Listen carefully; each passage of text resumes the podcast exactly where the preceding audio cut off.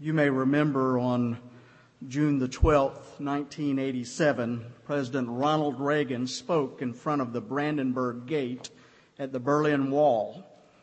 And in his speech, he issued a direct challenge to Mikhail Gorbachev, who was the leader of the Soviet Union at the time. Here are the best known words from that speech. He said, General Secretary Gorbachev, if you seek peace, if you seek prosperity for the Soviet Union and Eastern Europe, if you seek liberalization, come here to this gate. Mr. Gorbachev, open this gate. Mr. Gorbachev, tear down this wall. 29 months later, Mikhail Gorbachev did allow the Berliners to destroy that wall, and soon after that, the Soviet Union collapsed. Tear down this wall. Poet Robert Frost once said, Something there is that doesn't like a wall that wants it down. Long before the Berlin Wall, there was another famous wall, the Great Wall of China. This wall was actually begun some 500 years before the birth of Christ, and much of it still stands today. It was built and rebuilt over a period of time of 1100 years in order to keep the invading armies from the north. Building a wall of this length and magnitude over mountain peaks and precipices and ravines was an undertaking unparalleled in human history. At its peak, the Great Wall of China was guarded by more than one million soldiers. It has been estimated that somewhere in the range of two to three million Chinese died while, building this wall. And since the people who died while working on the wall were buried underneath it, the Great Wall of China has been called the largest graveyard in the world. But it did, it did its part. It gave the Chinese a measure of security. However, the wall was perhaps a mixed blessing. Because you see, at times in Chinese history, the Chinese have sought to wall themselves off, not only physically, but also culturally and intellectually from the rest of the world. And they have paid a price for that insulation. As recently as 1820, China accounted for 33% of the world's gross domestic product. And then barely a hundred years later, the tables were turned. China accounted for only 9% of the world's gross domestic product.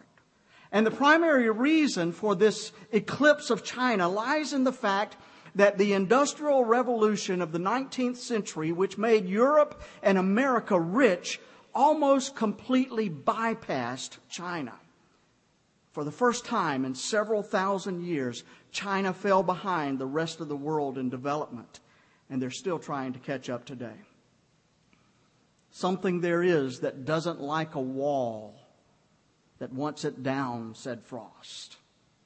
Be careful when you build a wall because walls can destroy as well as protect.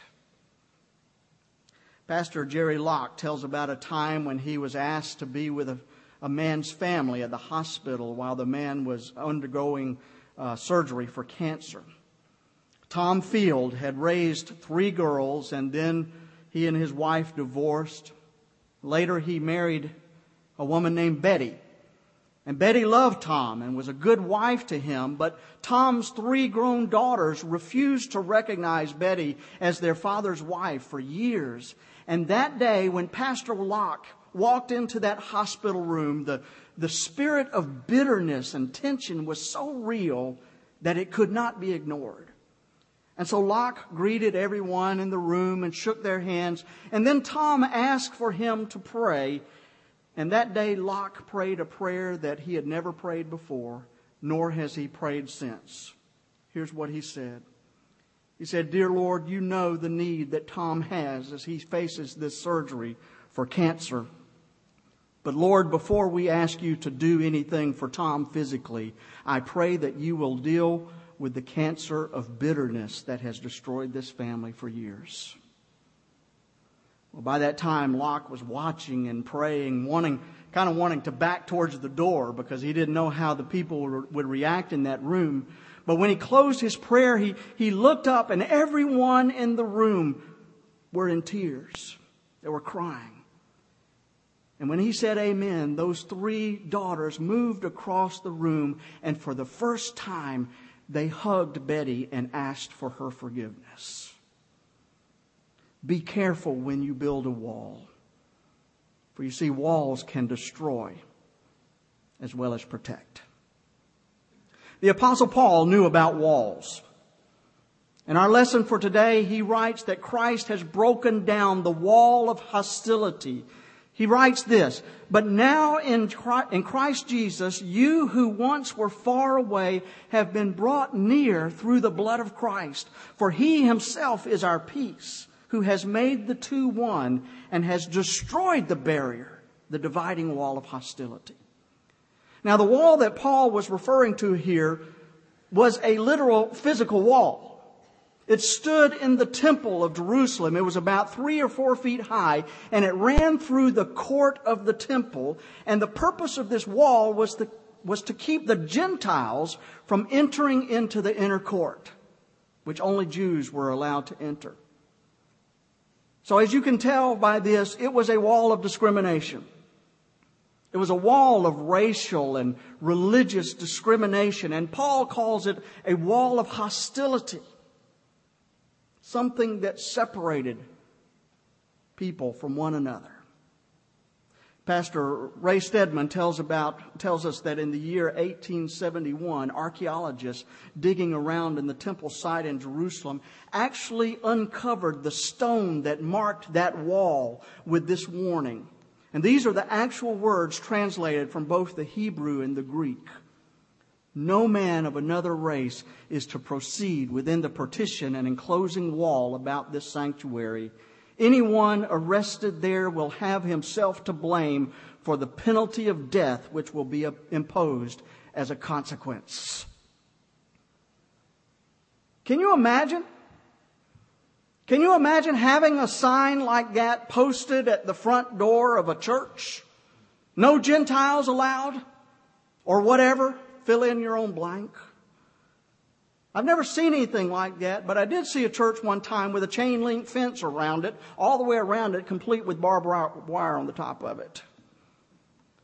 But, folks, let me tell you something. People are still building walls of discrimination today, even within the church. Walls of hostility.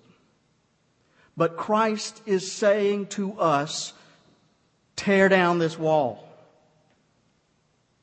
Paul was referring, of course, to the wall of hostility between the Jews and the Gentiles, but he was also referring to the wall that separates humanity from God. His words in Ephesians are not easy for us to relate to, but, but listen to the, the rest of this passage. He says Christ's purpose was to create in himself one new humanity in place of the two, in place of the Jews and the Gentiles. He wants them to make one new humanity, thus making peace. And in this one body to reconcile both of them to God through the cross, by which he put to death their hostility. He came and proclaimed peace to you who were far away and peace to those who were near, for through him we both have access to the Father by the Spirit. Now that's not an easy passage for us to follow, but, but here in a nutshell is what Paul is saying to us. Here it is.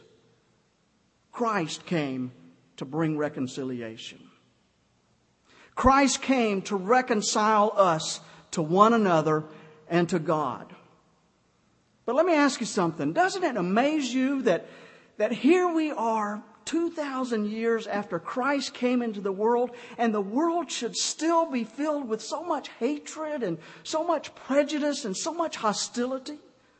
Doesn't that amaze you that, that we haven't learned anything from Christ in these 2,000 years? Can we not see the insanity of humanity's inhumanity to mankind? Why must we hate? Why must we kill? Why must we discriminate? Why must we judge? Why must we think of ourselves as any better than anyone else? It is absolutely contrary to God's purpose for our lives. Christ's prayer for the world was that we all be as one, as He and the Father are one, and yet we are still building walls. There's still many veterans in our land who bear scars from the Vietnam War not only physical scars, but emotional scars. They served their country honorably, but they came back to a nation that was divided. No heroes welcome. Instead, many of them were jeered and scorned, and many of them, many of the veterans themselves, already had their own doubts about their role in the war, which made it even more difficult for them. William Willimon tells about hearing a man, a U.S pilot in Vietnam tell about his experience in that conflict. He told about bearing down on a Vietnamese village to drop his bombs, but as he pushed through the clouds, he caught a glimpse of a church. And the man said it must have been Sunday because I could see a crowd of people entering the church in the village. It was only a glimpse, but, but I could see it clearly. They were Christians. Nobody ever told me that Vietnamese were Christians. It could have been my own hometown or my own church. They looked just like me. They worshiped the same way I worship. Nobody told me. Folks, you don't deal with memories like that very easily. And many of our veterans still carry emotional scars. But the fact is, I don't think I have to tell anyone here, war is hell. And that's why Jesus said in the Sermon on the Mount, Blessed are the peacemakers, for they shall be called children of God. Our scripture for today tells us that Christ came to bring peace. Christ came to reconcile us to one another, and he also came to reconcile us to God. Frederick Buechner was driving in Manhattan one day and he saw a, building covered with graffiti and scratched in the middle of that graffiti was that familiar phrase, Jesus saves. Well, at first Buechner was embarrassed, kind of offended him that somebody would write that out there in public. Kind of made him angry, but the more he thought about it, the more he realized that what bothered him the most was the whole point of the gospel, and that was having to admit that he needed saving. And that some guy named Jesus was the one who could do it. And you know, it can make us uncomfortable talking about our need for Jesus, can't it? You know, we, we think about those little signs, Jesus saves on the side of the road and things like that. And, and this is kind of the language, more the language of a tent revival preacher hitting the sawdust trail and pleading with people to give their hearts to Jesus. But folks, let me tell you something. Even without the tent and without the, the sawdust, I need to say to you today that you do need Jesus. We all do. For you see, we will never be reconciled to one another until we are first reconciled with God. And that is so important in our lives today. In the 20th century alone, somewhere between 100 and 160 million civilian, civilians lost their lives in massacres of some kind. That's an average of more than 3,000 innocent deaths a day and the pace has not slackened in the 21st century. Statistically speaking, the world is full of hatred, and there's a and there is no problem that is facing us today that is of more importance than this one. But how shall we be reconciled to one another without first being reconciled to God? And how are we to be reconciled to God? Well, Paul tells us that it's by the way of the cross of Jesus Christ. That's how we are reconciled to God. In Christ Jesus, you who were once far off have been brought near by the blood of Christ. That's how we're reconciled to God. There's an amazing video clip on YouTube by an evangelist named Louis Giglio. Some of you may want to look it up when you get home. But it's about laminin. Laminin. Anybody know what laminin is? Laminin. Here's the uh, scientific explanation of laminin. Laminins are a family of proteins that are an integral part of the structural scaffolding of basement membranes of almost every animal tissues. You got that? you want a simpler explanation? Here it is. Laminins are what hold us together. Literally. They are cell adhesion molecules that hold one cell of our bodies to the next cell. And without them, we would literally fall apart. Louise tells us that it's, or, or uh, uh, Lewis tells us that it's like the rebar of the human body. You know, the steel that they put in the concrete that they, that holds it together when they're pouring a foundation. It's that stuff. It's the glue that holds the human body together. And in his talk on YouTube, Louis talks about how inconceivably big our God is and how he spoke the universe into being, how he breathed stars out of his mouth. And then he goes on to speak of how this star breathing, universe creating God also knitted our human bodies together with amazing detail and wonder. And then he reminds us that we can trust that the God who did all of this also has the power to hold it all together, especially when things seem to be falling apart. He talks about how our loving Creator is also the sustainer, our sustainer through the rough times of life. And then he tells about this substance, laminin, this cell adhesion molecule that holds us together. And he tells about the first time he saw what laminin looked like. And he was really blown away by it when he saw a, a picture of what it looked like. Wow, he said, that's laminin? The cell adhesion molecule? Wow, I'm so excited. I'm beside myself. I cannot believe what I am seeing. I'm, I love laminin. I'm so fired up. Are you curious? Would you like to see what laminin looks like? Well, here is a scientific diagram of the laminin cell adhesion molecule that's holding your body together right now. Here's what it looks like.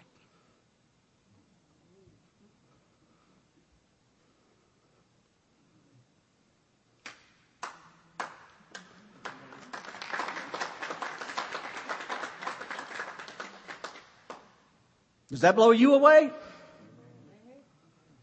The stuff that is holding our bodies together, holding the lining of our organs together, holding your skin on, is in the perfect shape of the cross of our Lord Jesus Christ. And then Louis says he immediately thought of Colossians 1 where it says, In Christ all things in heaven and on earth were created, things visible and invisible, whether thrones or dominions or rulers or powers.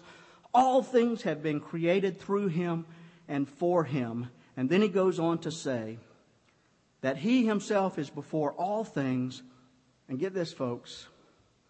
And in him, all things hold together. And then in a few verses later, it says that God was pleased to have all of his fullness to dwell in Christ. And through him, God was pleased to reconcile to himself all things, whether, whether on earth or in heaven, by making peace through his blood shed on a cross.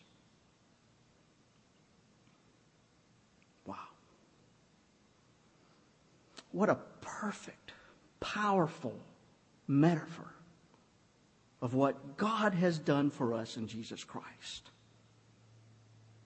Through the cross, He holds all things together. And through the cross, He reconciles to Himself all things. And that includes you and me and our relationship with all others. And so I say today, along with Paul and along with President Reagan, tear down this wall. Christ has come into the world to reconcile us to one another and to God. And so I pray that you would open your heart this day to the one who truly holds it all together and be at peace. Amen. we have come to that portion of our service where we will observe the Lord's Supper. Um, and when Paul talks about the Lord's Supper in Corinthians, he recognizes that there were some difficulties there. There were some issues in that church that he needed to deal with. And um, there was some disharmony within the Corinthian church.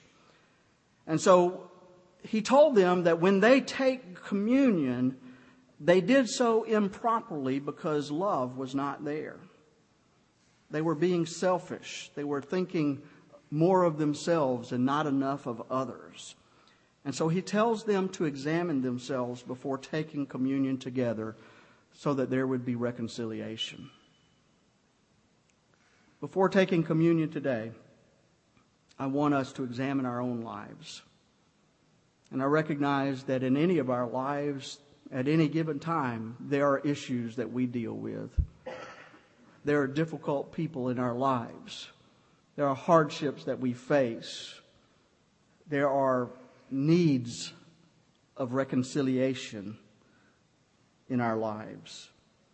And so I want us to examine our own lives today and specifically identify those people that we need to be reconciled with. And as we do that, we would covenant with ourselves to seek that, re- that reconciliation. As we take the Lord's Supper, we'll also give thanks for the reconciliation that we have with God. A reconciliation given to us through the blood of our Lord Jesus Christ.